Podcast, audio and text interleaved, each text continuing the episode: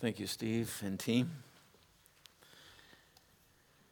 Well, welcome back to our current series called Pump the Brakes. It's the first time we're using sermon notes, so if you have them, you're welcome to follow along. If you don't have them, kind of slip your hand up and we'll make sure we get you some sermon notes. Well, here's some things we've discovered in the first two parts of this series. Sam, a couple of weeks ago, opened this particular series, reminding us that we all feel this push and pull of things fighting, demanding our attention. So did Jesus. It wasn't any different for him. But Jesus didn't give in to the urgency or the complexity of a situation. He still moved in peace and love.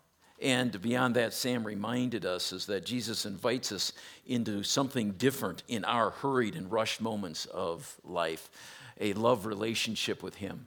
And a love relationship with him means that we will encounter the busyness and the hecticness of our life the way that he did, with peace and love. And then last week, Jared shared with us. Jared, nice job last week, by the way. That was well done. He challenged us that while we all might believe in God who are in this room, we often allow circumstances and fear to cloud God's ability to do what God does, and also our ability to trust him completely. Life can do that. And we doubt him even when we've already seen his power unleashed in other areas of our life, and in the past we've seen him come through time and time again, but now this is something different. And so the challenge was, we either trust him or we don't. There is no try. We either trust him or we don't. There is no try. So well done, Jared. So anyway, I get a crack at it for the next few weeks. What does pump the brakes mean anyway? What does that term mean? Now, well, kids, and most of you are kids, when it comes to my age, gather around, except you, Terry. Yes, you're more my brother. Gather around, let me tell you something from a long time ago in a galaxy far, far away. Jared, this is for you. It's a time before anti-lock brakes. ABS, as you might know it. They weren't yet invented, and with today's anti-lock brakes, you can stomp down hard on the brake pedal, and what happens? Tick, tick. No, don't lock up. They go, tick, tick, tick, tick, tick. Yes. Stay with me, Greg, okay? And so the car does the braking for you. But in that time, long ago, we had to actually pump the car's brakes. You might remember that, in order to stop fast without locking the wheels up. Because what happens when you lock the wheels up? Yeah, well, sometimes not some good stuff. But pumping the brakes allowed the car's wheels to continue rotating while the car slowed itself down, keeping you from losing control, and some bad stuff probably going to happen. So this video comes from the year that I learned to drive, 1971. Check it out. Lost control of your car on snow or ice. It can be a frightening experience. Yes. But this driver is spinning his car deliberately as part of a series of tests conducted by the National Safety Council with help from the automobile industry. Purpose of the tests, to learn more about winter accidents. Here's what they've found. Even at moderate speed, if you try to avoid hitting an obstacle with a quick turn of the wheel, you'll lose control of your car. Here's the right way. Anticipate trouble ahead and turn gently, well in advance of the obstacle.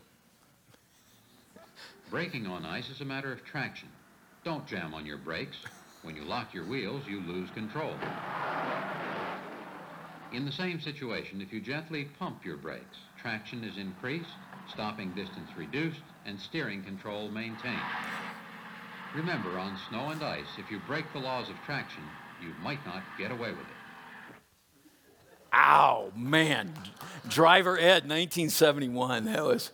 No, we don't need to see it again. That once was enough, believe me. Over time, that phrase has become used quite differently. Now, pumping the brakes. When you're told to pump the brakes, it means that you might want to take a minute and stop what you're doing. Just stop what you're doing. Take a second to think about what you're doing, right? pump the brakes when you're told to do it. It means to stop what you're doing because what you're saying or doing is probably ridiculous to the other people around you.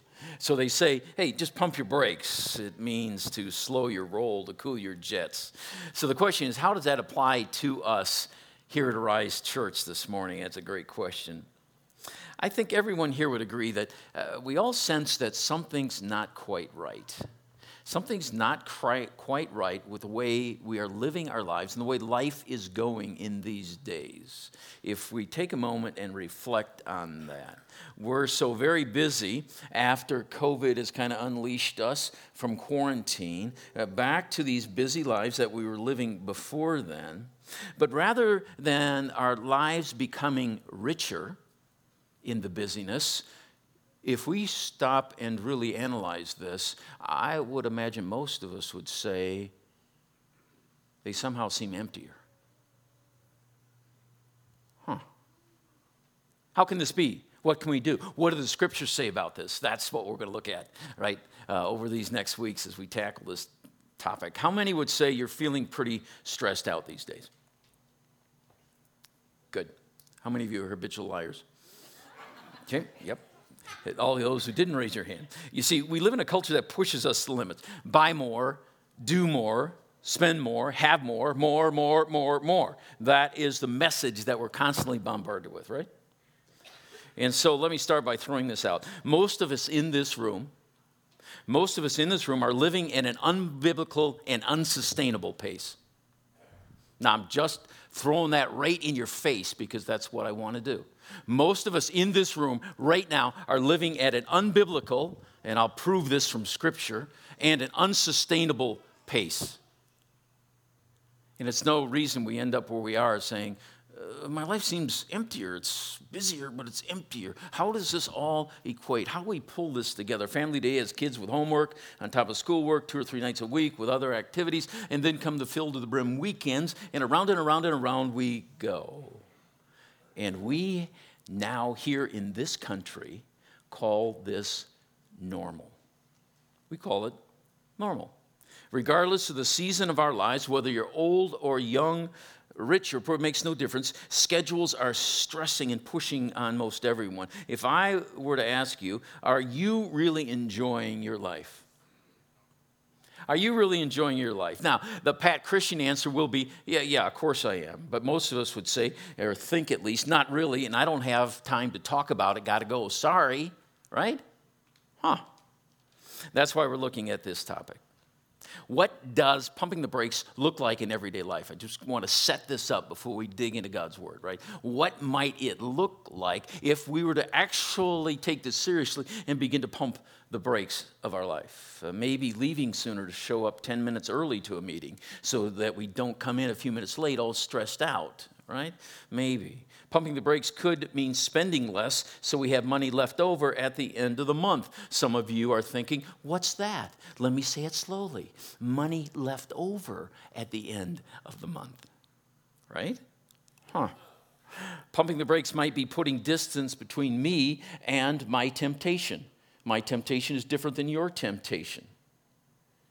But I have space for God to keep me from stumbling into self-destructive behavior over and over and over again if I might take the time to pump the brakes. Pumping the brakes could be having enough emotional reserve to deal with the inevitable problems that we all have instead of unleashing a tirade when my wife says something I don't agree with or that I take wrong, or some random guy pulls out in front of me. Maybe if we would pump the brakes, we wouldn't be living on the edge like this.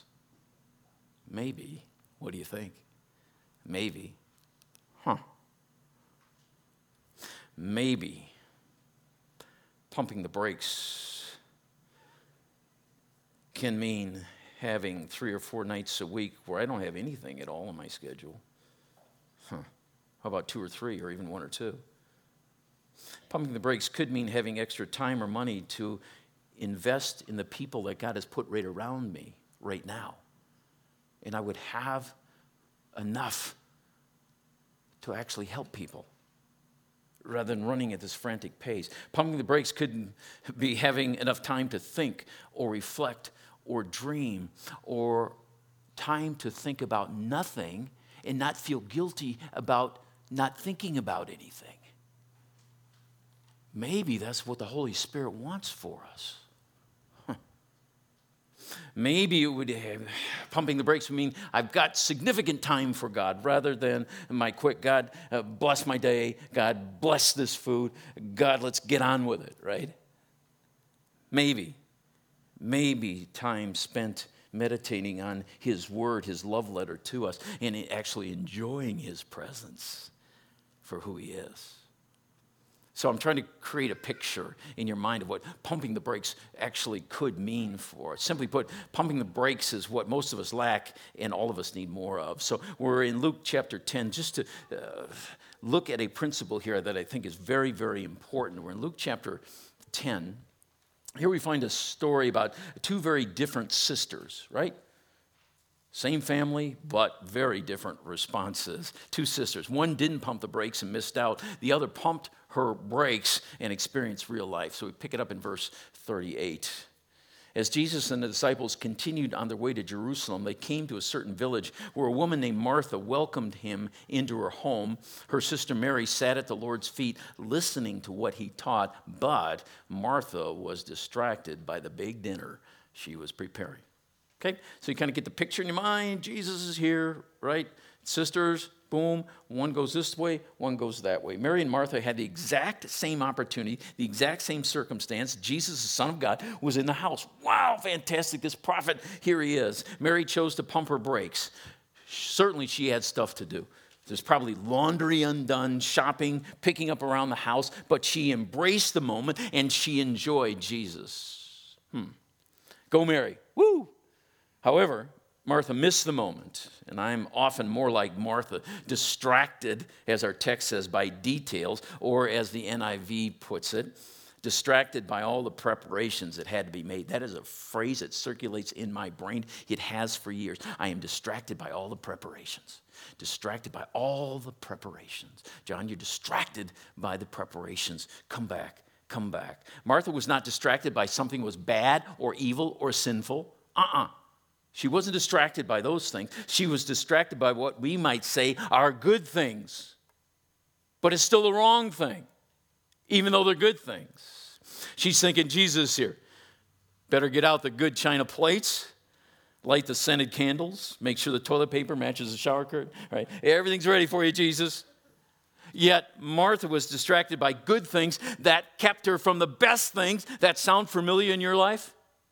Doesn't mine. Distracted by the good things and missing the best things.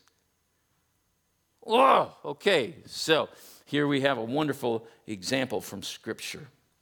James Dobson of Focus on the Family fame wrote this. What is the biggest obstacle facing the family right now? It's overcommitment, time pressure. There is nothing that will destroy family life more insidiously than hectic schedules and busy lives, where spouses are too exhausted to communicate, too worn out to have sex, too fatigued to talk to the kids. That frantic lifestyle is just as destructive as one involving outright sin.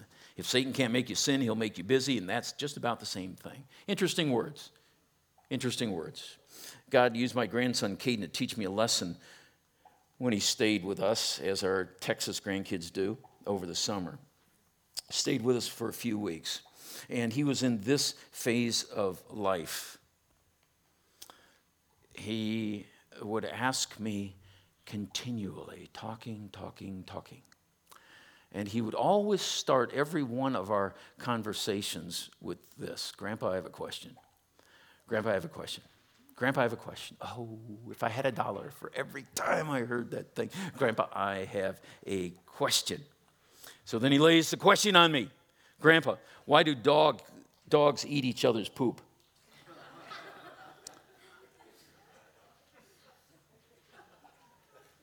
I wasn't sure, so I asked Alexa this question. She actually gave me an answer from Wikipedia. She said there are nutrients in dog's poop that the other dog can smell and eats it because of the nutrients that are there. Well, I didn't explain that to my grandson, right? I didn't go down that road. But is that a distraction? Now, think about this for a moment. Is that a distraction? Because the next thing he says a little bit later is, Grandpa, I have a question. Grandpa, I have a question. I don't understand how God has no beginning or end. Is he in another dimension? Now, I prayed and asked God for influence in the lives of my children and grandchildren. Is that question a distraction or is that an opportunity? How will I take that moment? How will I seize that moment? Is it a distraction? Or is this where Jesus wants me? Right in this moment. Forgive me, Lord, when I consider those kinds of things distractions. That's where you're working. So many of us are consumed and obsessed and possessed with accomplishing the urgent, at least from our perspective, that we think it's truly more important. We're missing the most important things in life. We've got to pump the brakes. We've got to pump the brakes. Mary and Martha's story is where I live day in and day out. And you do too. So in verse 40, Martha runs to Jesus and asks, Lord, doesn't it seem unfair to you that my sister just sits here while I do all the work? Tell her to come and help me. Now here's the moment of truth that troubles me. Martha was absolutely convinced that what she was doing and the way she was doing it and the way that she was living was correct. She was convinced in her mind that what she was doing was right, leaving all that stuff about Jesus there while I take care of all the preparations.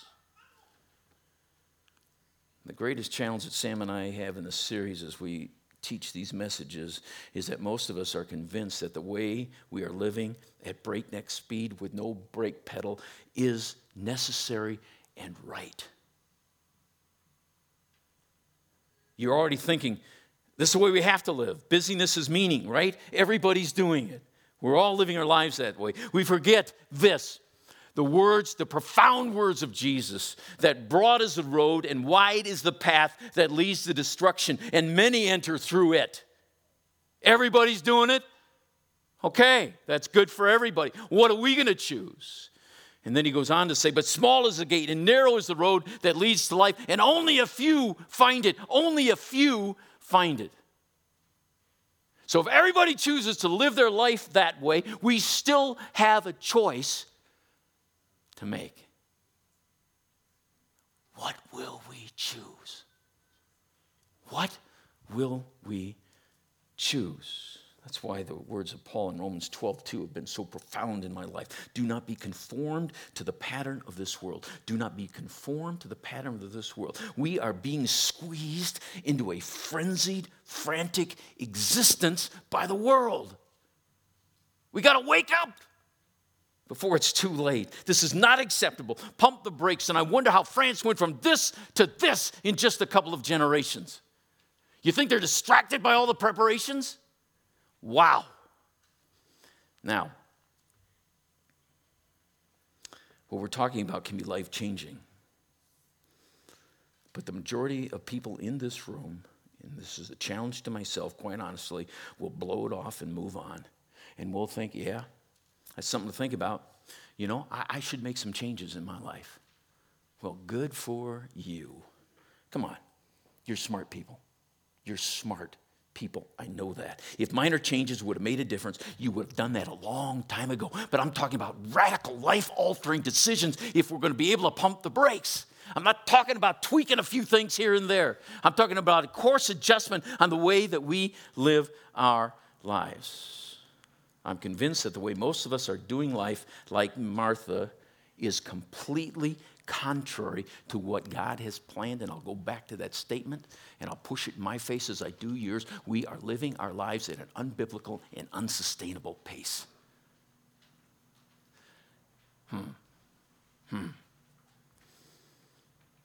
Jesus, tell her to help me. My sister's all messed up with wrong priorities. You know, just saying that is messed up. Come on, help me. It's not fair. So Jesus sets her straight in verses 41 and 42. My dear Martha, you are worried and upset over all these details. There's only one thing worth being concerned about. Mary has discovered it, and it will not be taken away from her. And like Martha, We've got a choice to make. Like Martha, we've got a choice to make, don't we? Some of you are going to push back against this. You may not even show back up. You're going to push against this whole series in these coming weeks. You're thinking, PJ, you don't get it. You don't understand. You're clueless. You only work one day a week anyway, so how would you ever get this?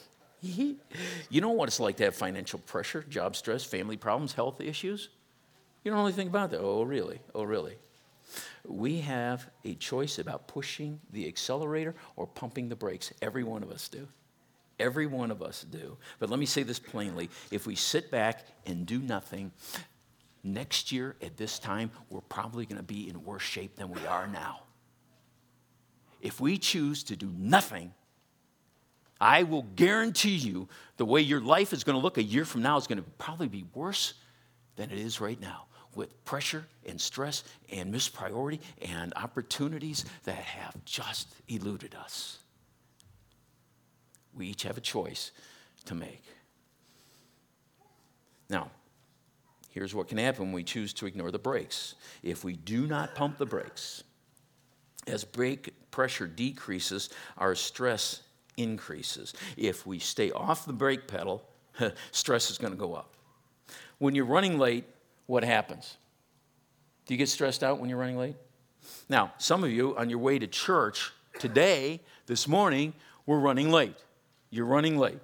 It wasn't your fault, of course. It was someone else in your family who wasn't ready, right? Okay. As you got in the car, your stress increased, and you were thinking some ungodly things about coming to worship God. Just being honest with you. But something magical happened when you touched the Arise door handle, right?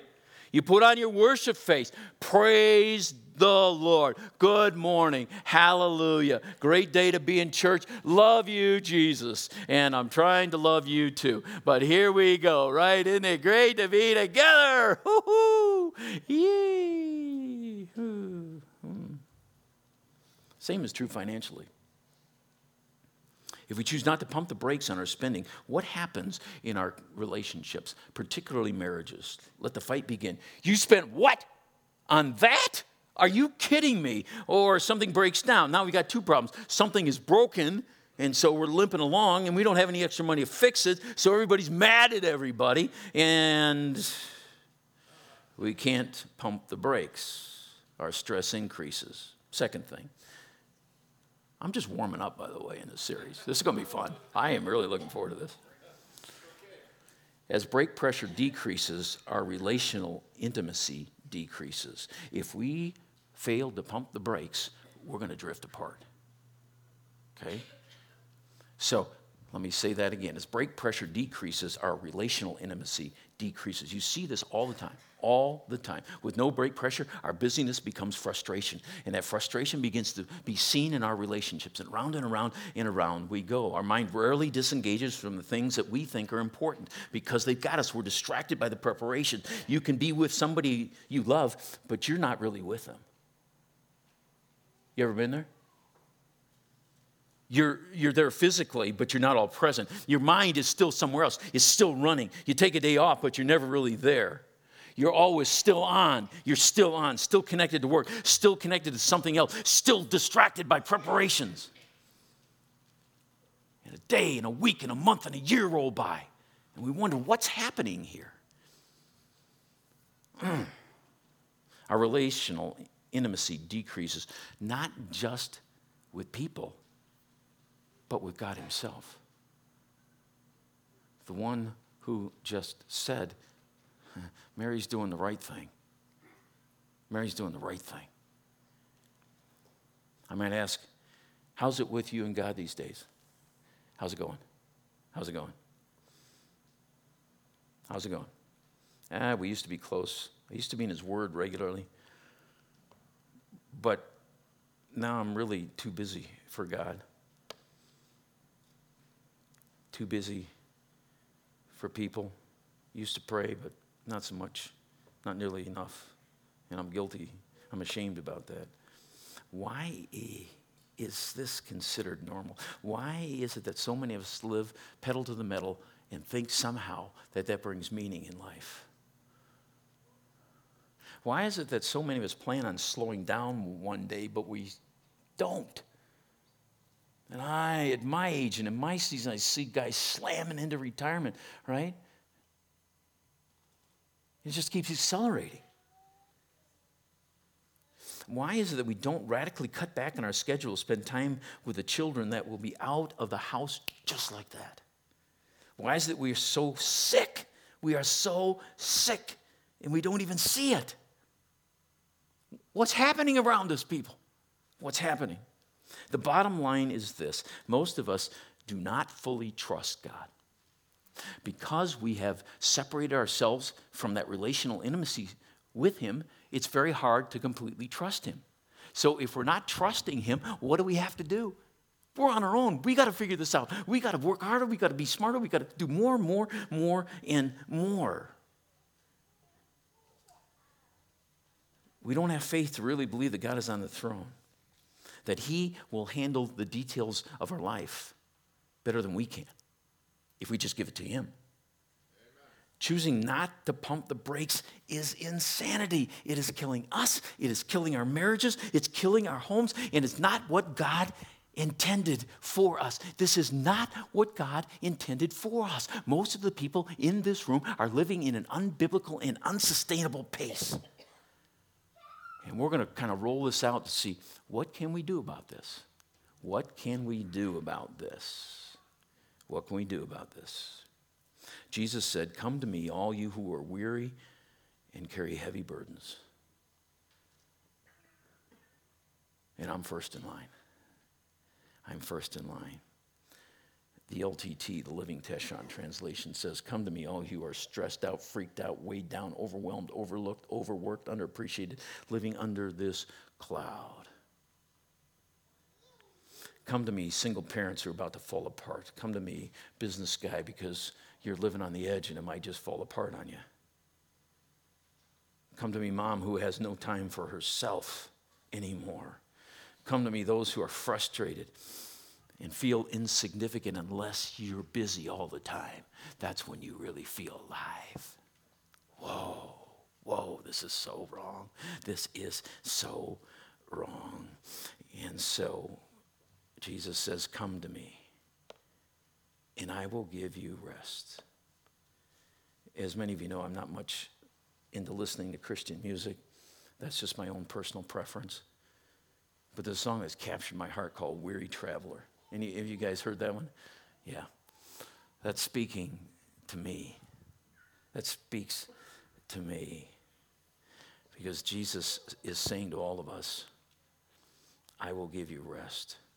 Take my yoke upon you and learn from me." And what will you find?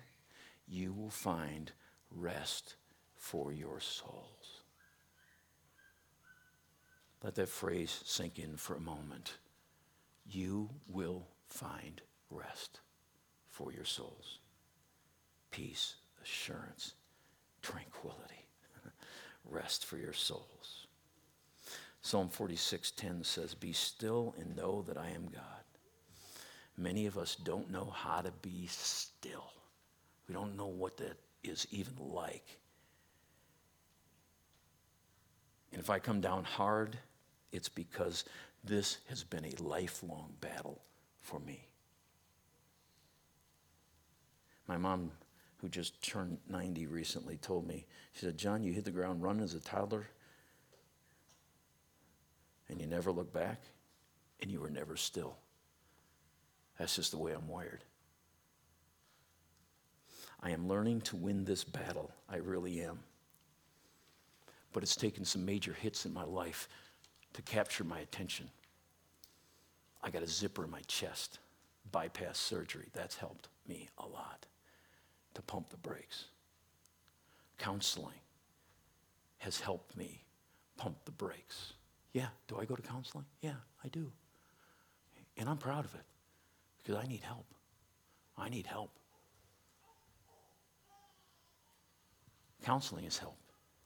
Aging has helped. Because I can't sustain that pace. I'm finally waking up to that, right? But Jesus has helped me. It's His word that frees me and puts life into perspective. So I'm journeying with you is what I'm saying. I'm not close to arriving, but I see the insanity in my heart and in my life. Enough's enough. In the next few weeks, I'm going to challenge you and push you. We're going to talk more about pumping the brakes with our schedules, our resources, our very souls. What does that look like? What does it mean? It's going to be good. Yet sadly, here's what, this really troubles me. Most of us in this room are not going to change. We are going to continue living our lives at unbiblical and unsustainable paces. I've been around long enough. I know that. And it just breaks my heart. It just breaks my heart. Only a few of us are going to get it and do life according to the rhythms of God's grace. But I hope all of us can move at that in that direction and stop living according to the patterns of this world, crushing us into this lifestyle that is not what God had intended.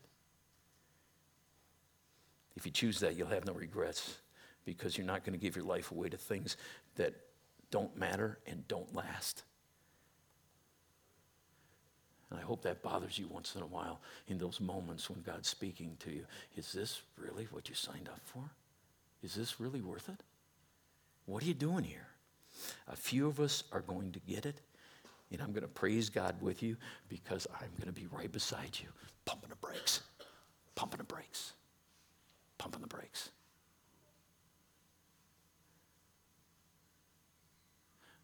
Will you be one of the few?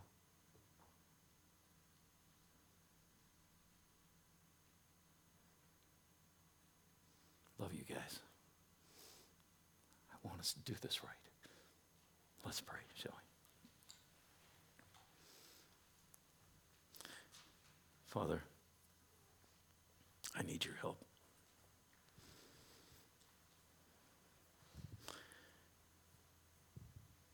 I hear you speaking. And yet so often I'm distracted by all the preparations.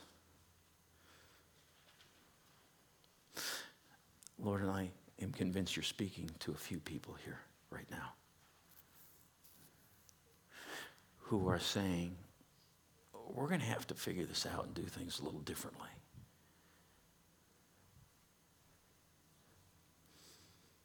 And as we'll see in the coming weeks, Lord, show us what's the difference between good stuff and the best thing to do.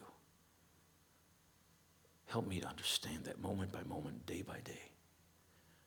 What is it that you would have me do, Jesus? And then remind me again that in my soul there's a brake pedal. And there are times when we've got to mash that thing and say, whoa, I got to get off this crazy cycle. I know it's not healthy. I know it's not right. And Jesus, you got to show me. You got to help me here.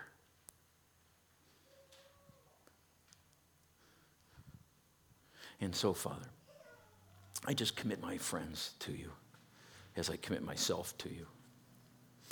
Would you show us what it is you would have us do and how to live our lives that will bring honor and glory to you? And I want my life to count for those things that will last, those things that you see are important. And so, Father, this week, would you remind us and prepare us for these teachings, because I believe these are absolutely critical and are coming from you. Help us individually, each family unit, and collectively as a church to do it your way, which is always the right way. And Father, if there be one here that doesn't know this love relationship with Jesus, I pray that this would be a day of rejoicing and finding the rest for the souls that Jesus mentioned, the weight of sin lifted, the burden of unforgiveness gone, the arms of Jesus embracing.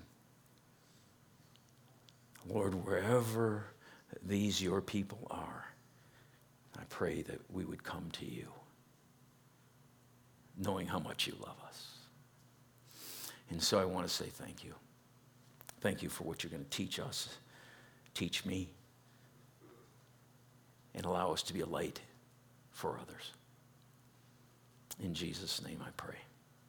Amen.